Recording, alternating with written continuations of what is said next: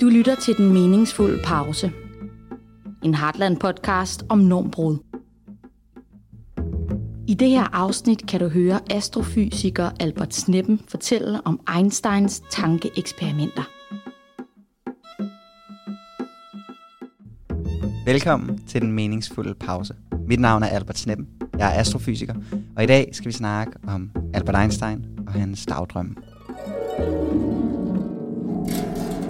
Albert Einstein, han er en normbrødre, fordi han, han så ud på nogle af de, de eksperimentelle ting, der var ved at komme ind i slutningen af 1800-tallet, øh, og satte dem ligesom sammen i en kæde, og indså, at der var et eller andet galt helt i kernen af fysikkens lov. Og så tog han ligesom fat i den kerne, og, øh, og lavede en sæt af opdagelser, som har rykket hele vores forståelse af, af universet, af tyngdekraft, øh, af fysikkens lov på sådan det mest grundlæggende plan. Det er utrolig svært at koge Albert Einstein ned til én ting, fordi han gjorde rigtig mange forskellige opdagelser, der betød rigtig meget forskellige. Ikke? Han, han skrev en ligning, E er lige med MC anden, som, som du ved, førte til alt det, vi i dag kalder atomenergi og atombomber og sådan noget.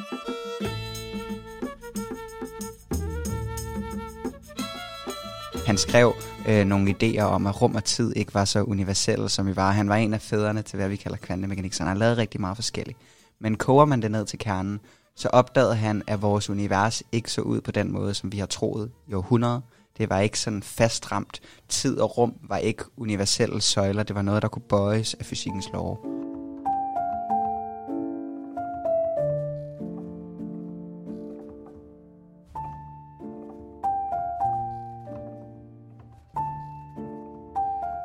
Så Albert Einstein er jo en, en spændende figur. Ikke? Han, han øh, går igennem du ved, de forskellige polytekniske anstalter i Schweiz, og har ligesom klaret sig okay med karakterer, men er ligesom ikke kommet ud i et rigtigt sted, hvor han er blevet forsker.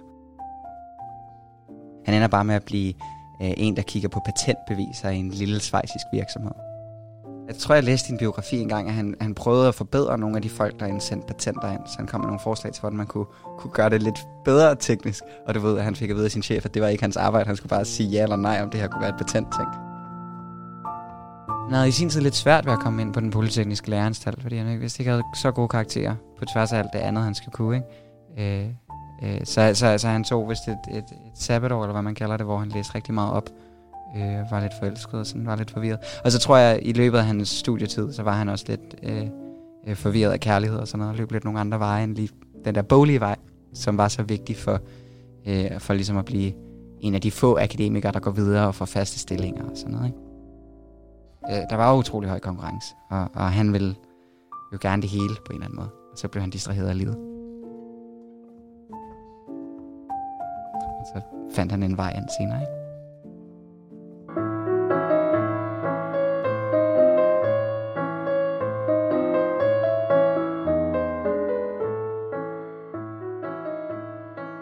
Mens han gør det, så har han stadig den her passion, der ligger for, hvad fysikkens lov egentlig er på det mest grundlæggende plan. Så han går ud øh, med en af sine venner og ligesom sidder på en bar og skriver nogle ligninger ned for det hele. Og mens han ligesom ved siden af det der meget sådan faste rammer af et liv, hvor han prøvede at tjene penge til sin kone og sine børn, øh, der lavede han de her love.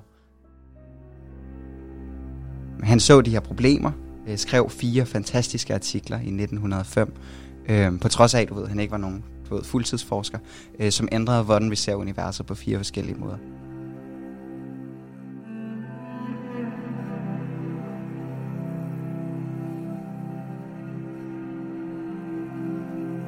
Så der er de her tanker og opdagelser, eksperimenter, man har lavet i, i løbet af de foregående årtier, op, op til Einstein ligesom er gået ud af den polytekniske læreranstalt.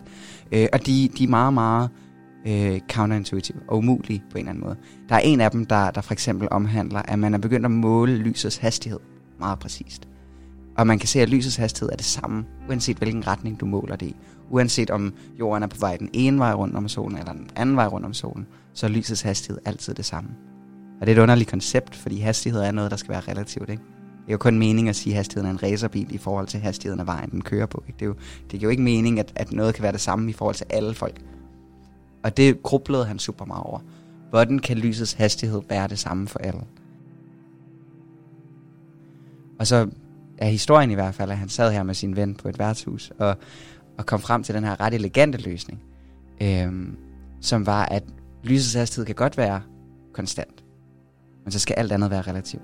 It followed from the special theory of relativity that mass and energy are both are but different manifestations of the same thing.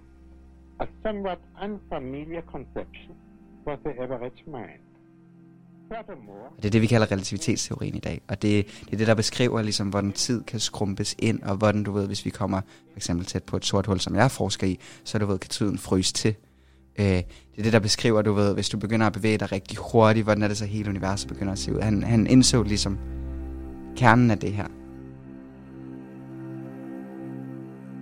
Jeg har valgt at sætte fokus på hans dagdrømme, fordi de er helt utrolig øh, banebrydende. Utrolig simple idéer på en eller anden måde. Altså den her tanke om, hvad er lysets hastighed, hvis den skal være det samme for alle, og hvad betyder det for vores forståelse af universet? Altså det er sådan, han, han, han, han forestillede sig tog, der kørte på en jernbane, og du ved, lyn, der slår ned forskellige steder, og hvordan vil lynet se ud fra forskellige folk på toget, ikke? Altså det er sådan på en eller anden måde meget håndgribeligt, men der er også noget meget svært matematik, der ligger i at skulle kunne beskrive det. Der er noget smukt i det, fordi det er virkelig i de, i de tankeeksperimenter, han lavede, opsummerede han ligesom alle de problemer, vi havde med den klassiske fysik. Hvorfor tid og rum ikke er, som Newton gik og sagde. Øh, hvordan tyngdekraft egentlig overhovedet kan eksistere. Det er virkelig, virkelig store ting, han sad og rørte ved. Og han formåede at formidle det og forklare det med de her meget simple dagdrømmerier. Øh, hvor han ligesom kogte kernen af det hele op.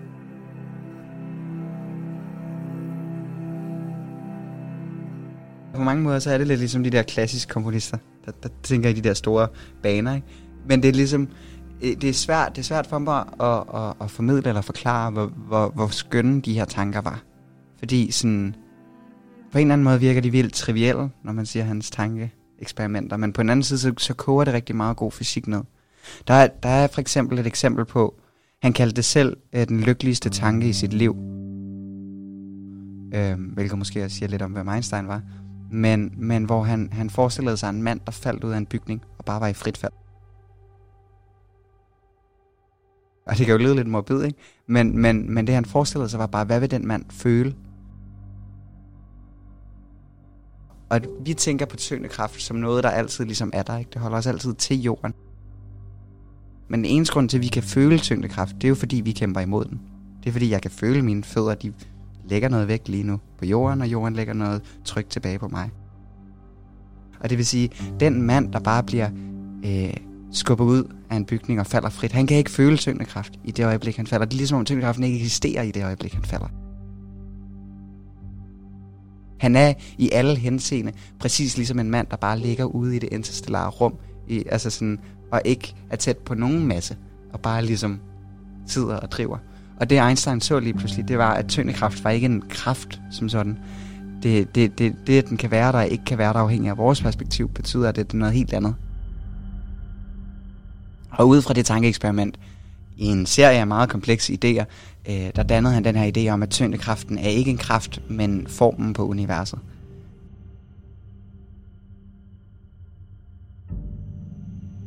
Så ligesom du ved, at jorden har en krumning, og hvis du går på jordens overflade, så går du altid i en krum bane. Så du ved, det at universet har en form, betyder, at når du går på universets form, så drejer du os og krummer os. Og den, den måde, vi bøjer vores baner på, opdagede han var tyngdekraft.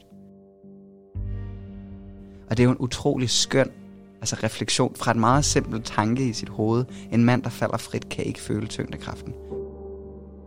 Fordi han er, altså, bogstaveligt talt fri for det hele. Han ville ikke kunne give slip på en blyant. Den blyant ville falde med ham. Det ville føles, som om han var i et interstellar rum. Der er noget utroligt poetisk over den måde at se på verden. Og jeg tror rent faktisk helt grundlæggende, at det er den måde, man laver de største videnskabelige opdagelser. Einstein var jo øh, en, en, en god forsker, ikke? Altså han, men han var ikke en synderlig god matematiker. Altså famøs så sagde han selv, at han synes, at at den teori, han lavede om tyngdekraft, havde han meget svært ved selv at, at skrive ligningerne op for. Det synes jeg også selv. Jeg har også selv prøvet at kigge på dem. De er virkelig svære. Hans evne var jo meget mere i den der fantasiverden, og danne de der store billeder, og så kode det ned til noget simpelt. Ikke? Øh, og der ligger ligesom i den, i den skridt, ikke? Øh, hvor, hvor det er jo nærmest poesi i sig selv. Ikke så meget matematikken, der er kernen af det.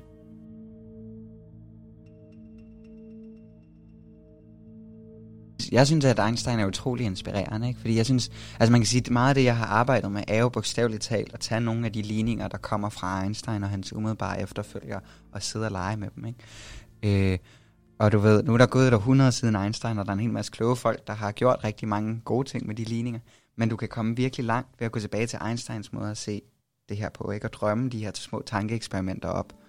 Et af dem, jeg har rigtig meget i mit hoved, det er det her spørgsmål om, hvordan ser et sort hul ud, ikke? Fordi midten er sorten. Hvad sker der med alt det verden, der er rundt omkring dem?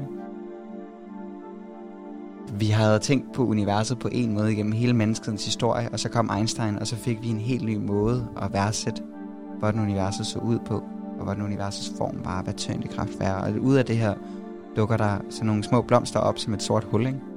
Altså sådan, det er en fantastisk koncept, at universet har lavet et sort hul, og det ligger virkelig i Einsteins ligninger, at hvis du fortsætter og går rigtig tæt på noget, der er rigtig meget masse, så dukker de bare op. Det skønne er, at vi bliver ved med at bygge oven på hinanden, så vi får en bedre og bedre forståelse, ikke? Du ved, så generationer og generationer af idéer bygger ligesom op i et højt tårn, ikke? For folk som Einstein, ikke? At du ved, der er jo hundredvis og tusindvis af folk, der er kommet før ham, der har kigget på det samme problem. Og de har ikke set en løsning. Ikke? Og de, de har jo givetvis, nogle af dem har været meget bedre til matematik, end han har været. Og nogle af dem har, har været super kreative. Øh, og nogle gange er det nok bare hovedsageligt held, at det er den her person, og ikke den her anden, et eller andet andet sted i verden, der gjorde det. Men det siger jo i hvert fald noget om, hvordan det er, den her kreative proces. Ikke? Der er virkelig, at Einstein havde ligesom lidt af det hele i sig, øh, så han kunne ligesom samle det og, og, og, og se både lidt af det matematiske mønster, men også ligesom de store tankeeksperimenter, og drømme de her verdener op, og ligesom kode det hele ned.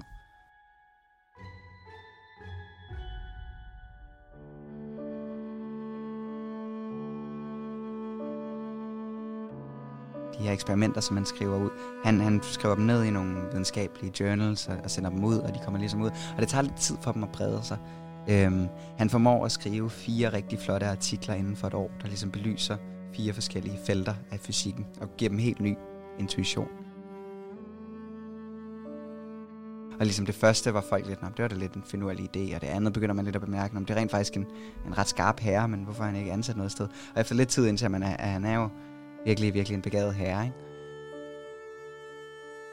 Og nogle af idéerne var, var du ved, utrolig kritiseret af samtiden. Hans idé om, hvor den tyngdekraft fungerede, er utrolig uintuitiv, og han gjorde op med 400 års dogmer, altså sådan fra renaissancen og frem, ikke, i hvordan rum og tid, som vi forstod, det var noget absolut og noget universelt.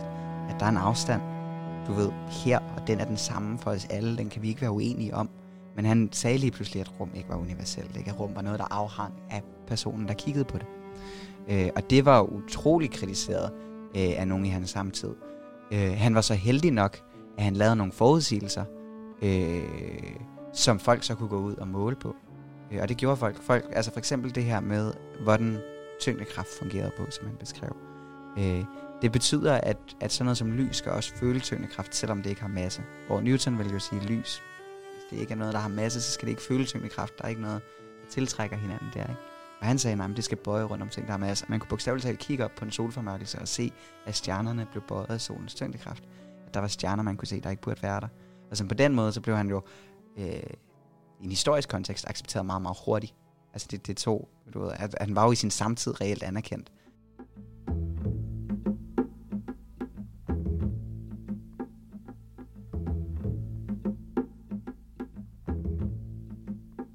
Det er jo altid utroligt privilegeret, når man forsker, at man får lov til at, at kigge på nogle af de største spørgsmål i universet. Ikke?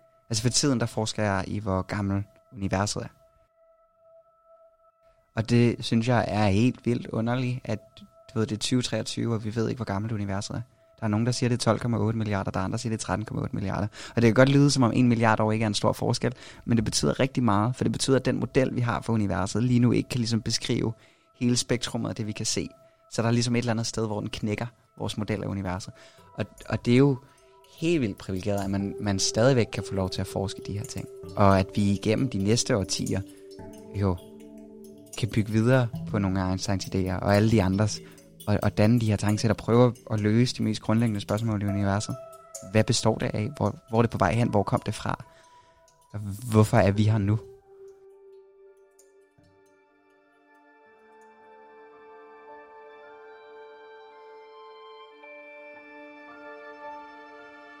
Fysikkens lov, som Einstein tænkte op, er, er svimlende flotte.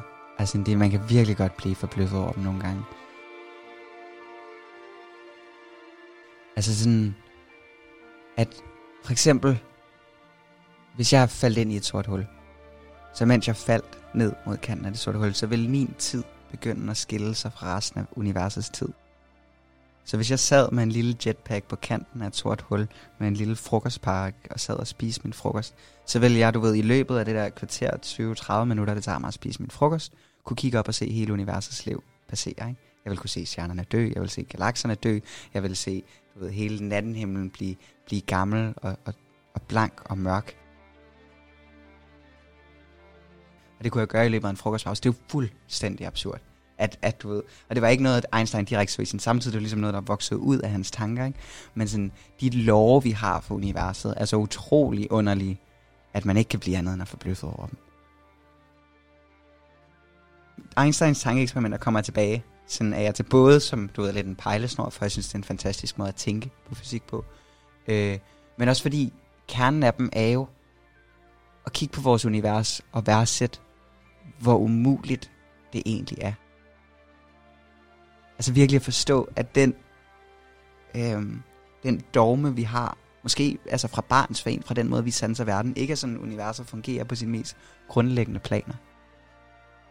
Den måde, at, at, at man du ved, siden Einstein har opdaget, at vi er forbundet til ligesom hele universets historie, har lært hele universets historie, har lært, at der er et Big Bang og en rejse, der ligesom fører frem 13 og nogle milliarder år til os. Altså det, det, er jo, det er jo en fantastisk kosmisk historie.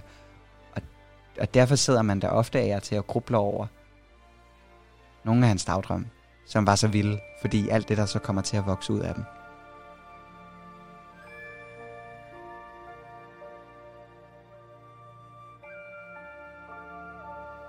Men der er, der er bare noget fantastisk flot i fysikkens lov, i det vi lærer om universet. Der er nogle så underlige fortællinger derude. Jeg lærte for nylig, at de tungeste atomer i den periodiske tabel i universet, de bliver dannet, når to neutronstjerner slår ind i hinanden og føder et sort hul.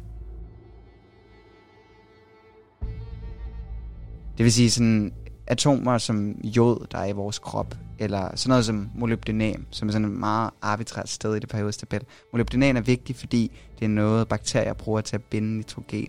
Og det nitrogen bliver så bundet og bliver til noget organiske atomer, som nogle planter, du ved, bruger, bygger struktur af, som vi så spiser, som så bliver til vores DNA. Så inde i, i kernen af vores krop, du ved, der er der de her strenge af DNA, der er bygget op omkring nitrogenatomer, der er kommet fra molybdenatomer, der har bundet dem i planters rødder, og de molybdenatomer kommer fra neutronstjerner, der støder ind i hinanden og bliver til sorte huller ude i kosmoset. Altså, der er sådan nogle, nogle helt vilde tråde i universet, øhm, som jeg synes er ret fascinerende.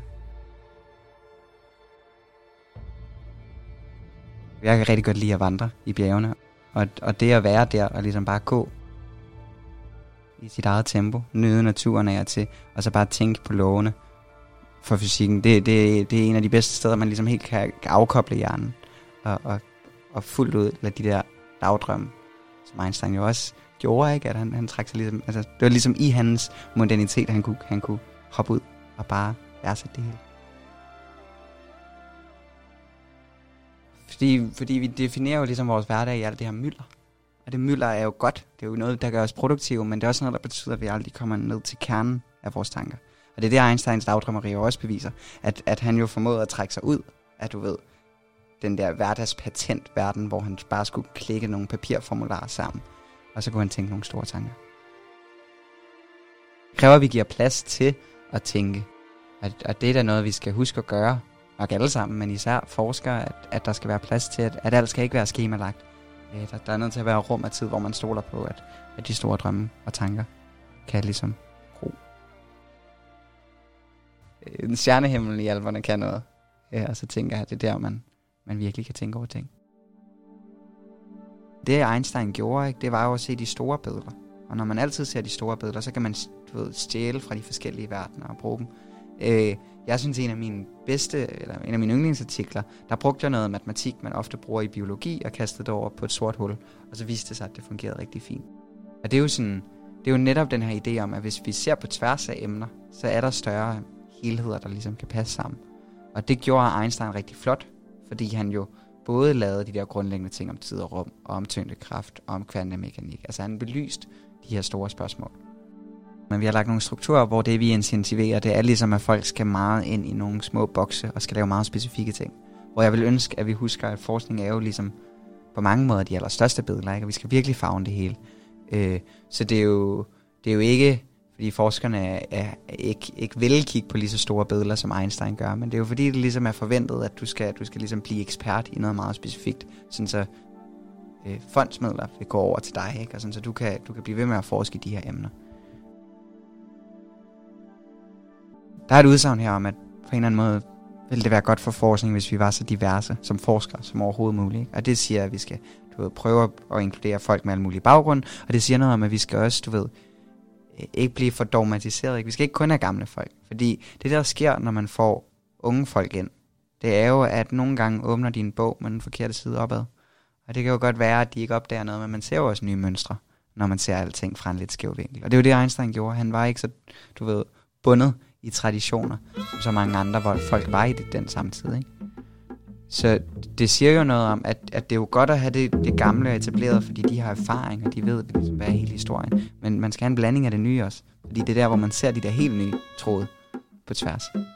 Du har lyttet til en podcast produceret af Heartland. Den meningsfulde pause er blevet til i samarbejde med Klipper. Du kan finde flere podcast fra Heartland, der hvor du ellers finder din podcast.